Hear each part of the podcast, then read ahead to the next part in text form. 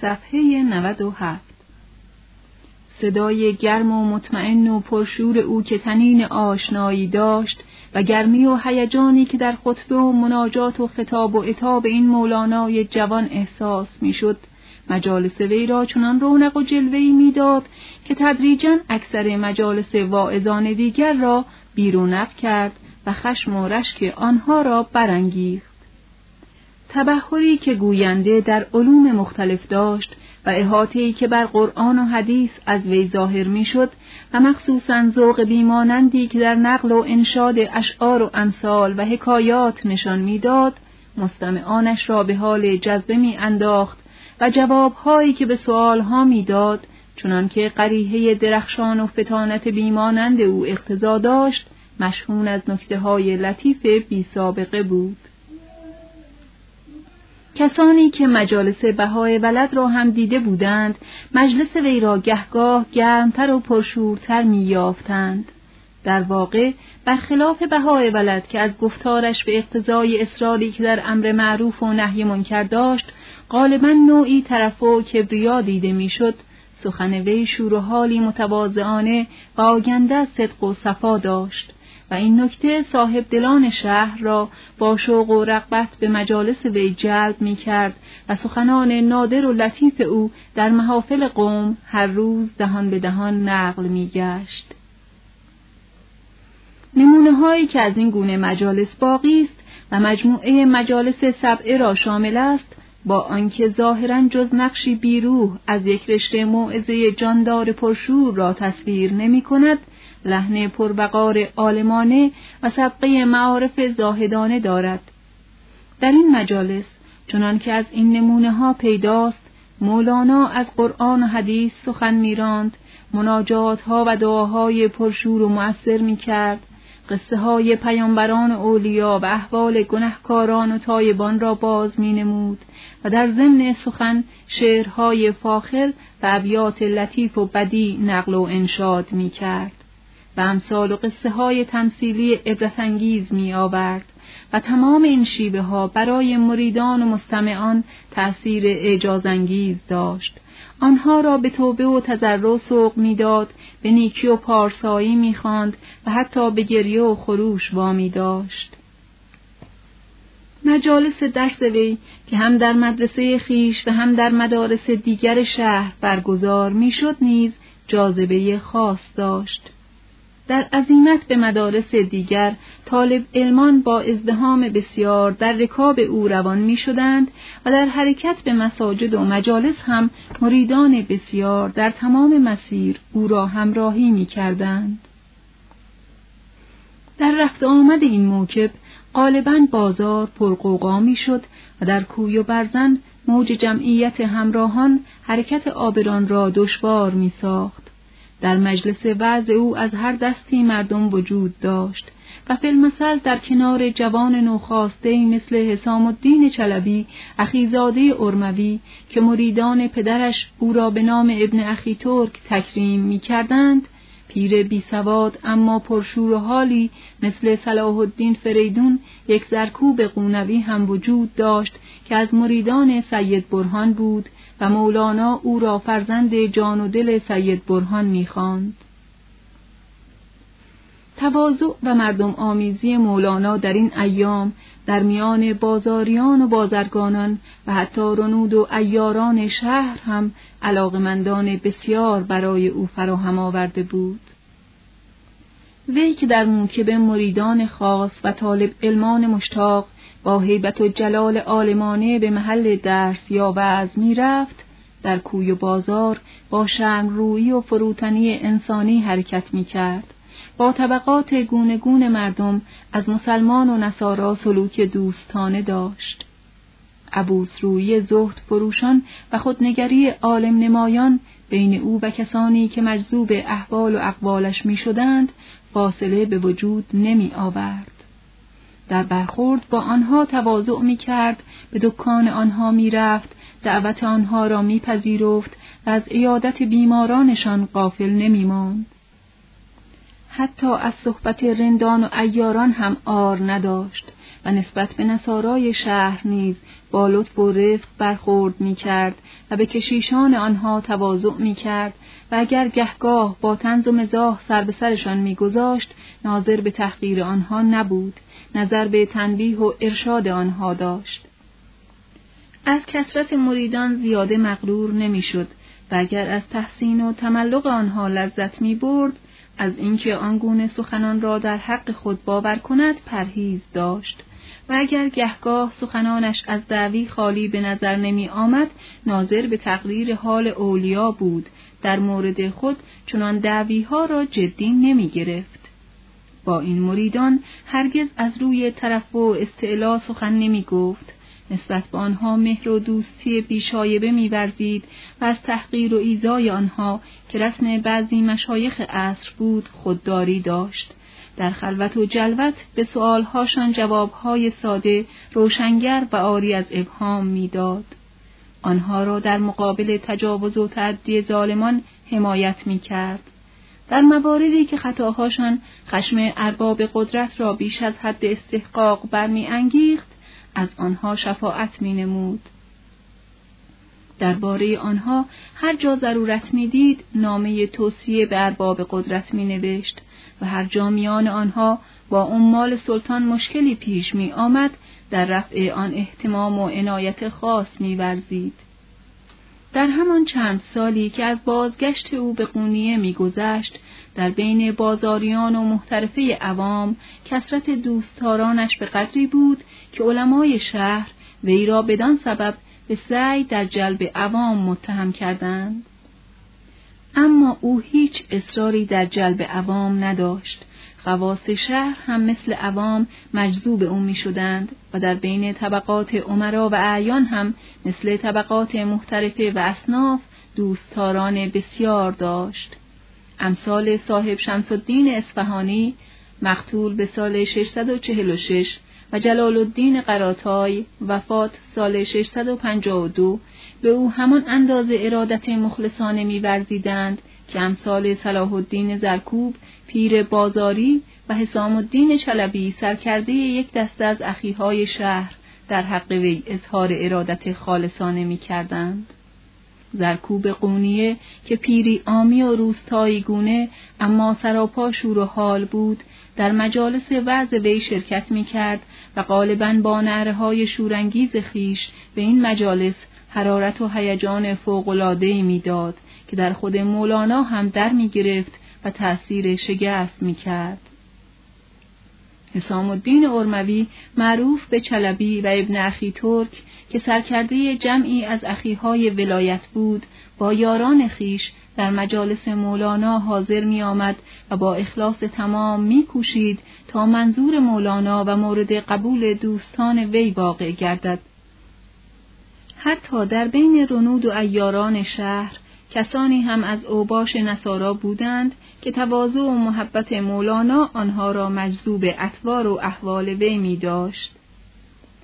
بدین گونه در مدت اندک که هنوز از مرگ سید برهان و بازگشت خود وی از قیصریه به قونیه زمان بسیاری نگذشته بود جلال الدین محمد بلخی مولانای روم و محبوب و مقبول اکثر طبقات و اصناف تختگاه آن مرز و بوم بود عام خلق او را پیشوای دین می شمردند و پیشوایان دین بر شهرت و قبولش رشک می بردند.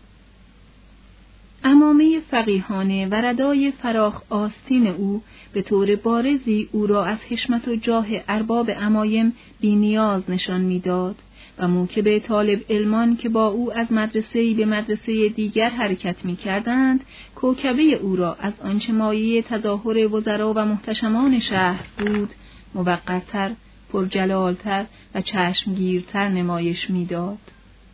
در عبور از کوی و بازار هم حتی منصوبان درگاه سلطان وقار و استقنای محجوبانه او را با نظر توقیر می‌دیدند و در ادای احترام به وی از مریدان و طالب علمانی که در رکابش حرکت می کردند واپس نمی ماندند.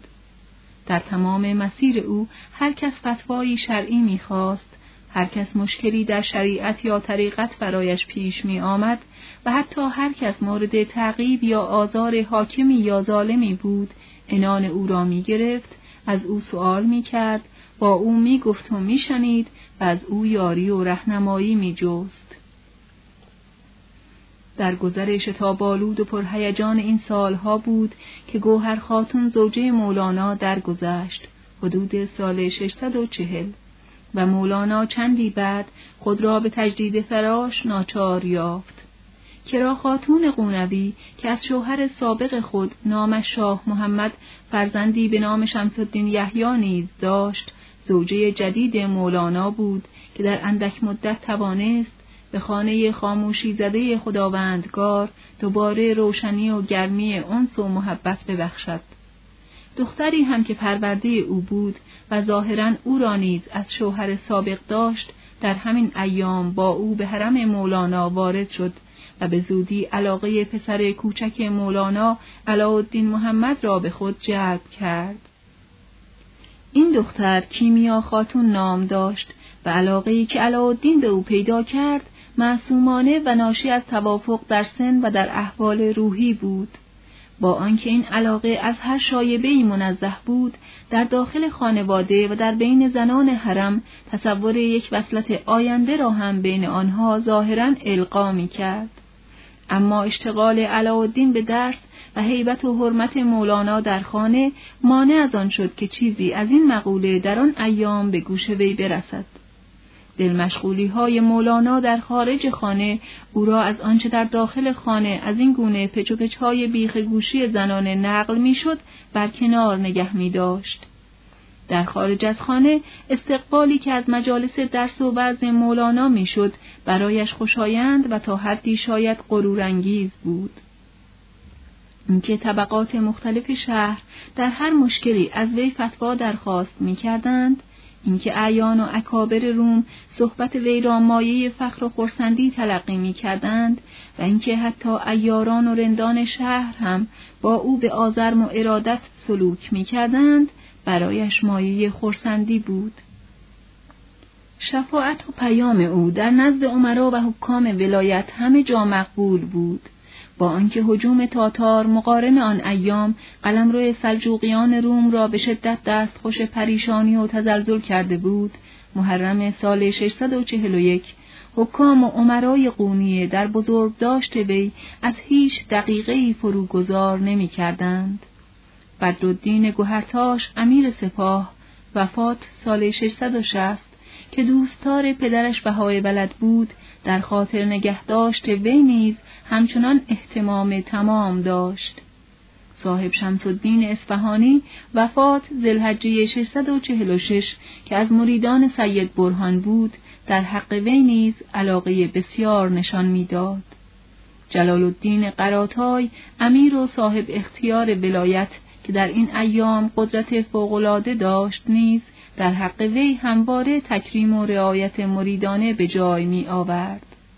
مکتوبات او به هر کس ارسال می‌شد با خورسندی و سپاس مواجه می‌شد و این همه جاه طلبی های فقیهانش را به نحو دلنوازی ارضا می کرد.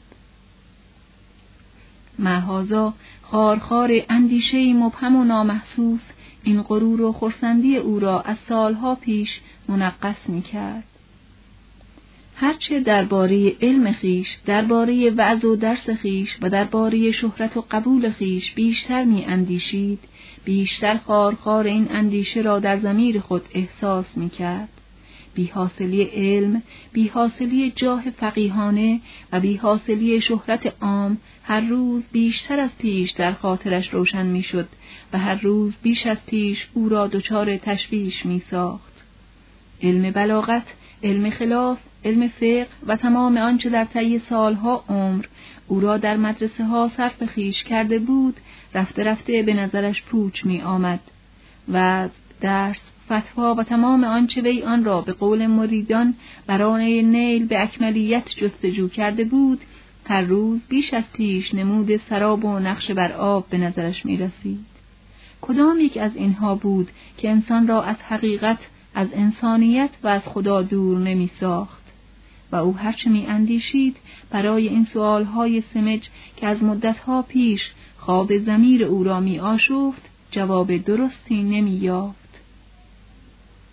از آنچه آموخته بود و از آنچه دیگران از وی می آموختند چیزی که زمیر وی را آرام کند چیزی که وی را به یقین قطعی و آری از تردید برساند هرگز برایش حاصل نشده بود نحو و بلاغت جز زبان آوری حاصلی نداشت و این نیز غیر از آنکه وی را برای پیروزی بر حریفان آماده سازد فایده آید وی نمی کرد. شعر و ادب مجلس وی را مطبوع و کلام وی را دلپذیر می کرد.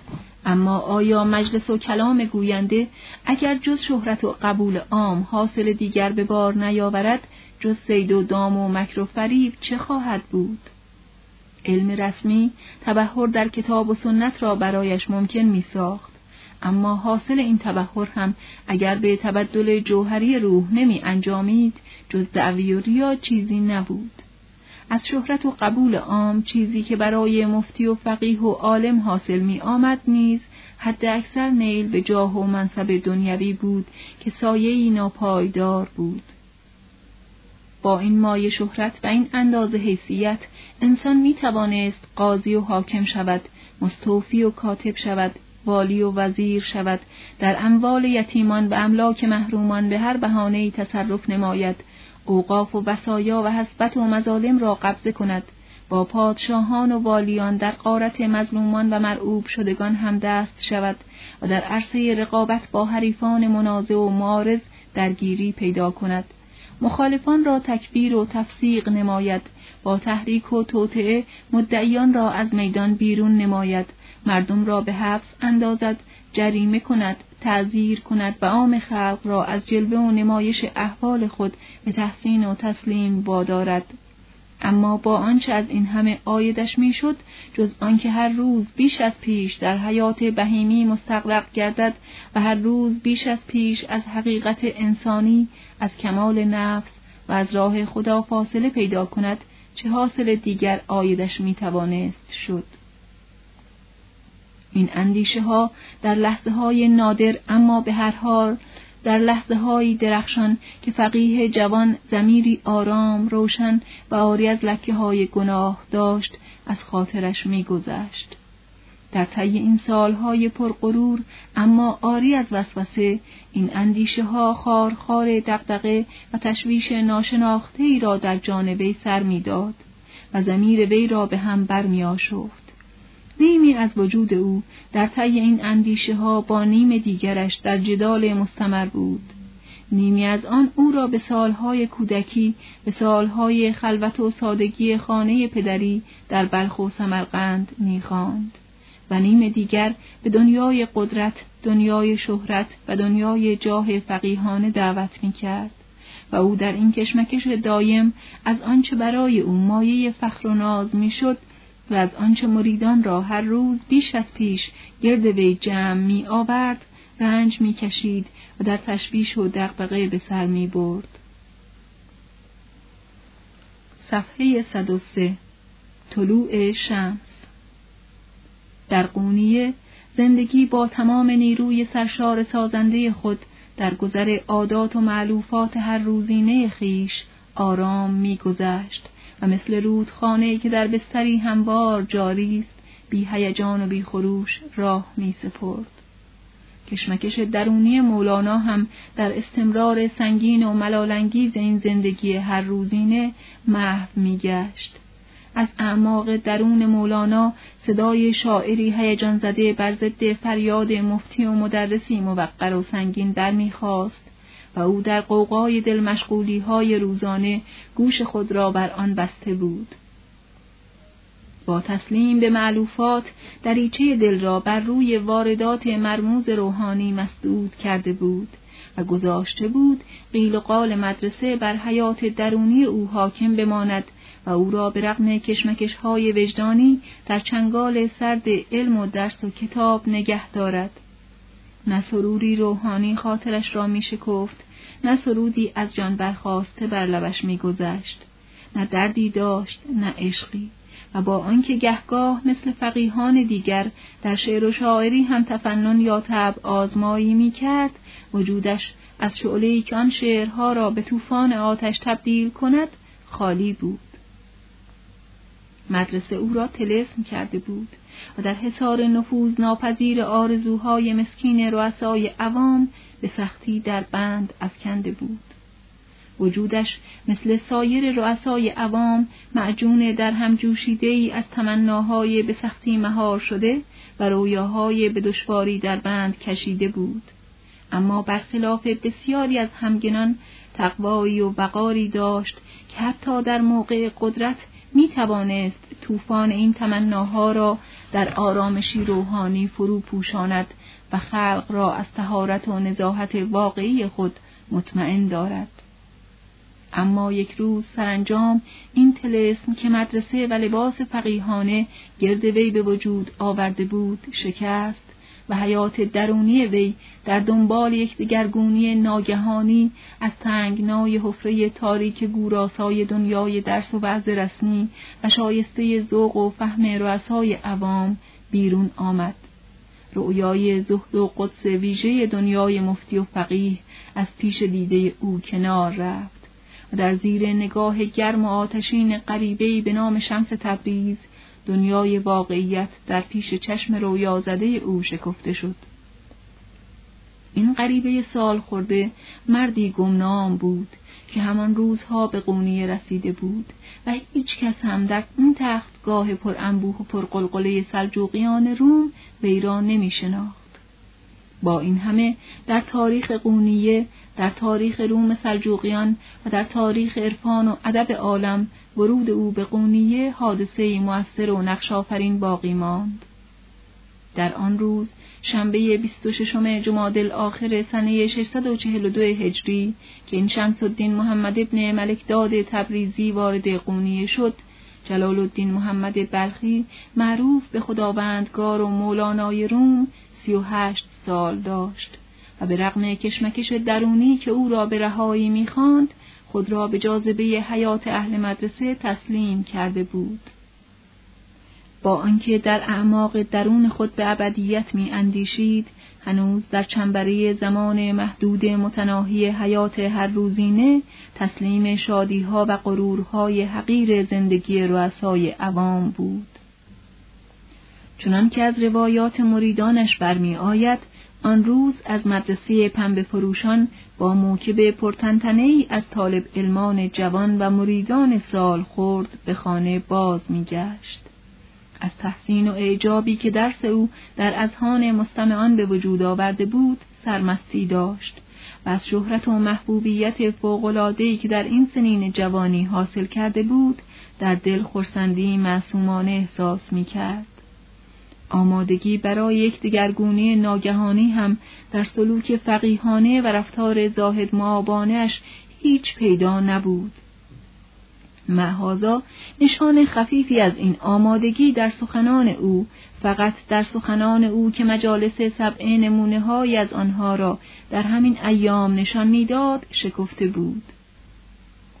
در جای جای این مجالس که محتوای آن با رفتار و سلوک او بیش از آنچه در مورد سایر واعظان شهر مشهود بود موافق به نظر نمی آمد و بعد از ارتباط با شمس هم دیگر هرگز مجال بازگشت به آنها را نیافت مولانا به نحوی ناخواسته یا ناخداگاه از مدتها پیش از آنکه شمس به قونیه در رسد و شاید سالها قبل از آنکه زنگ بیداری برایش به صدا درآید نشانه هایی از این آمادگی را نشان می‌داد.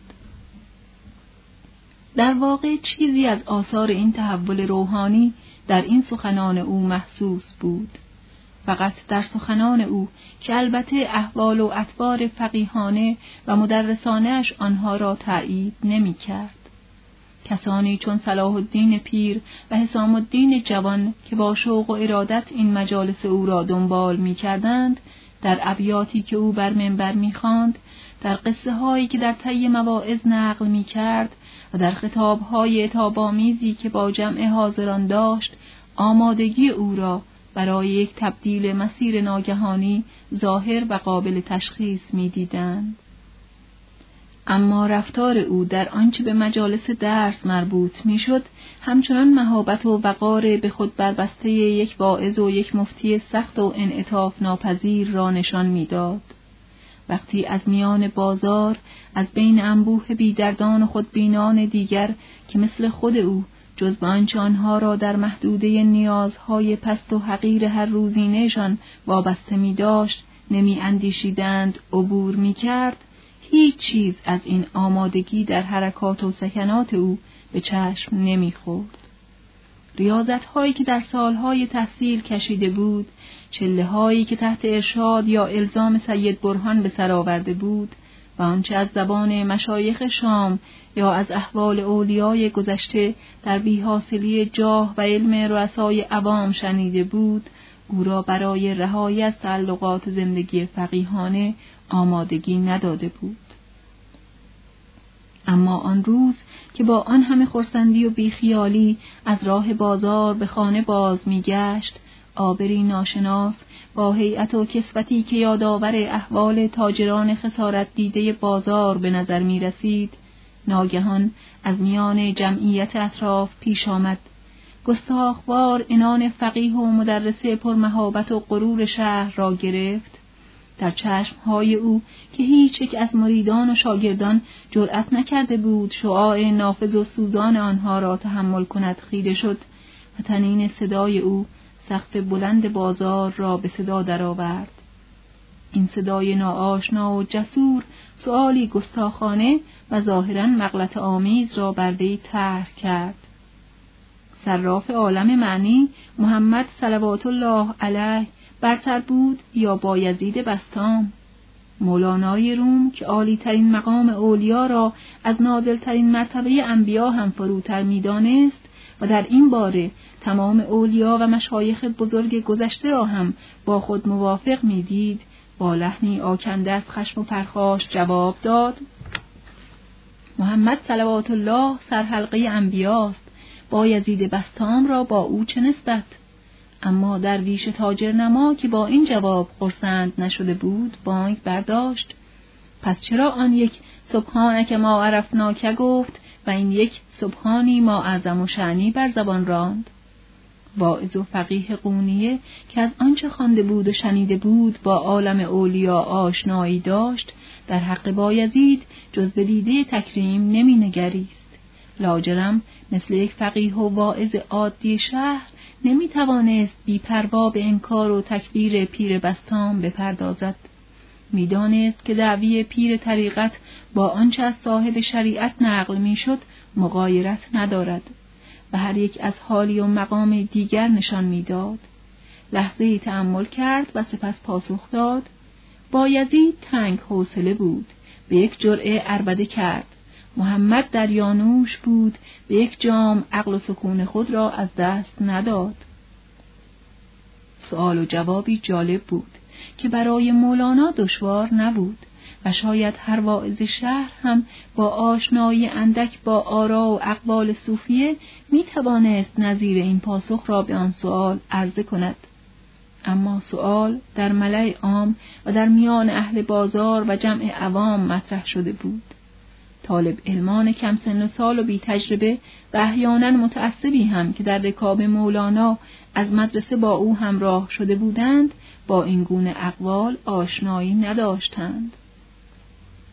جوی که در این لحظه به وجود آمده بود برای اطرافیان مولانا قابل تحمل نبود و سخن مرد ناشناس هیجان انگیز و جسارت آمیز می نمود. مولانا یک لحظه به سکوت فرو رفت و در مرد ناشناس نگریستن گرفت. اما در نگاه سریعی که بین آنها رد و بدل شد بیگانگی آنها تبدیل به آشنایی گشت. نگاه ها به رغم آنکه کوتاه و گذرا بود اعماق دلهاشان را کاویده بود و به زبان دلها هرچه گفتنی بود به بیان آورده بود. نگاه شمس به مولانا گفته بود از راه دور به جستجویت آمدم. اما با این بار گران علم و پندارت چگونه به ملاقات الله توانی رسید؟ و نگاه مولانا به او پاسخ داده بود مرا ترک مکن درویش با من بمان و این بار مزاحم را از شانه های خستم بردار. مبادله این نگاه ها سائل و قائل را به هم پیوند داده بود. مولانا از این سؤال مست شد و شمس هم چنان که خود او بعدها نقل می کرد از مستی مولانا ذوق مستی یافت. سؤال و جوابی ساده بین آنها رد و بدل شده بود اما تأثیری شگرف در آنها به وجود آمده بود. نگاه تفسیر ناپذیری که بین آنها مبادله شد بیش از سخنانی که بر زبانهاشان رفت این تأثیر شگرف را به وجود آورده بود.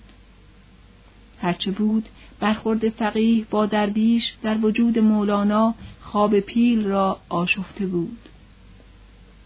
درویش که حتی ظاهر حالش به یک بازاری و یک بازرگان ورشکسته میماند بر فقیه که در ناز و جاه فقیهانه حرکت می کرد پیروز شده بود. جلال الدین جوان در زیر نگاه درویش غریبه مثل کبوتری که سنگینی سایه شاهین را بر بالهای ضعیف خود احساس کند خیشتن را در مقابل شمس الدین سال خورده به نحوه چار ناپذیری وحشت زده و بی دست و پا یافت.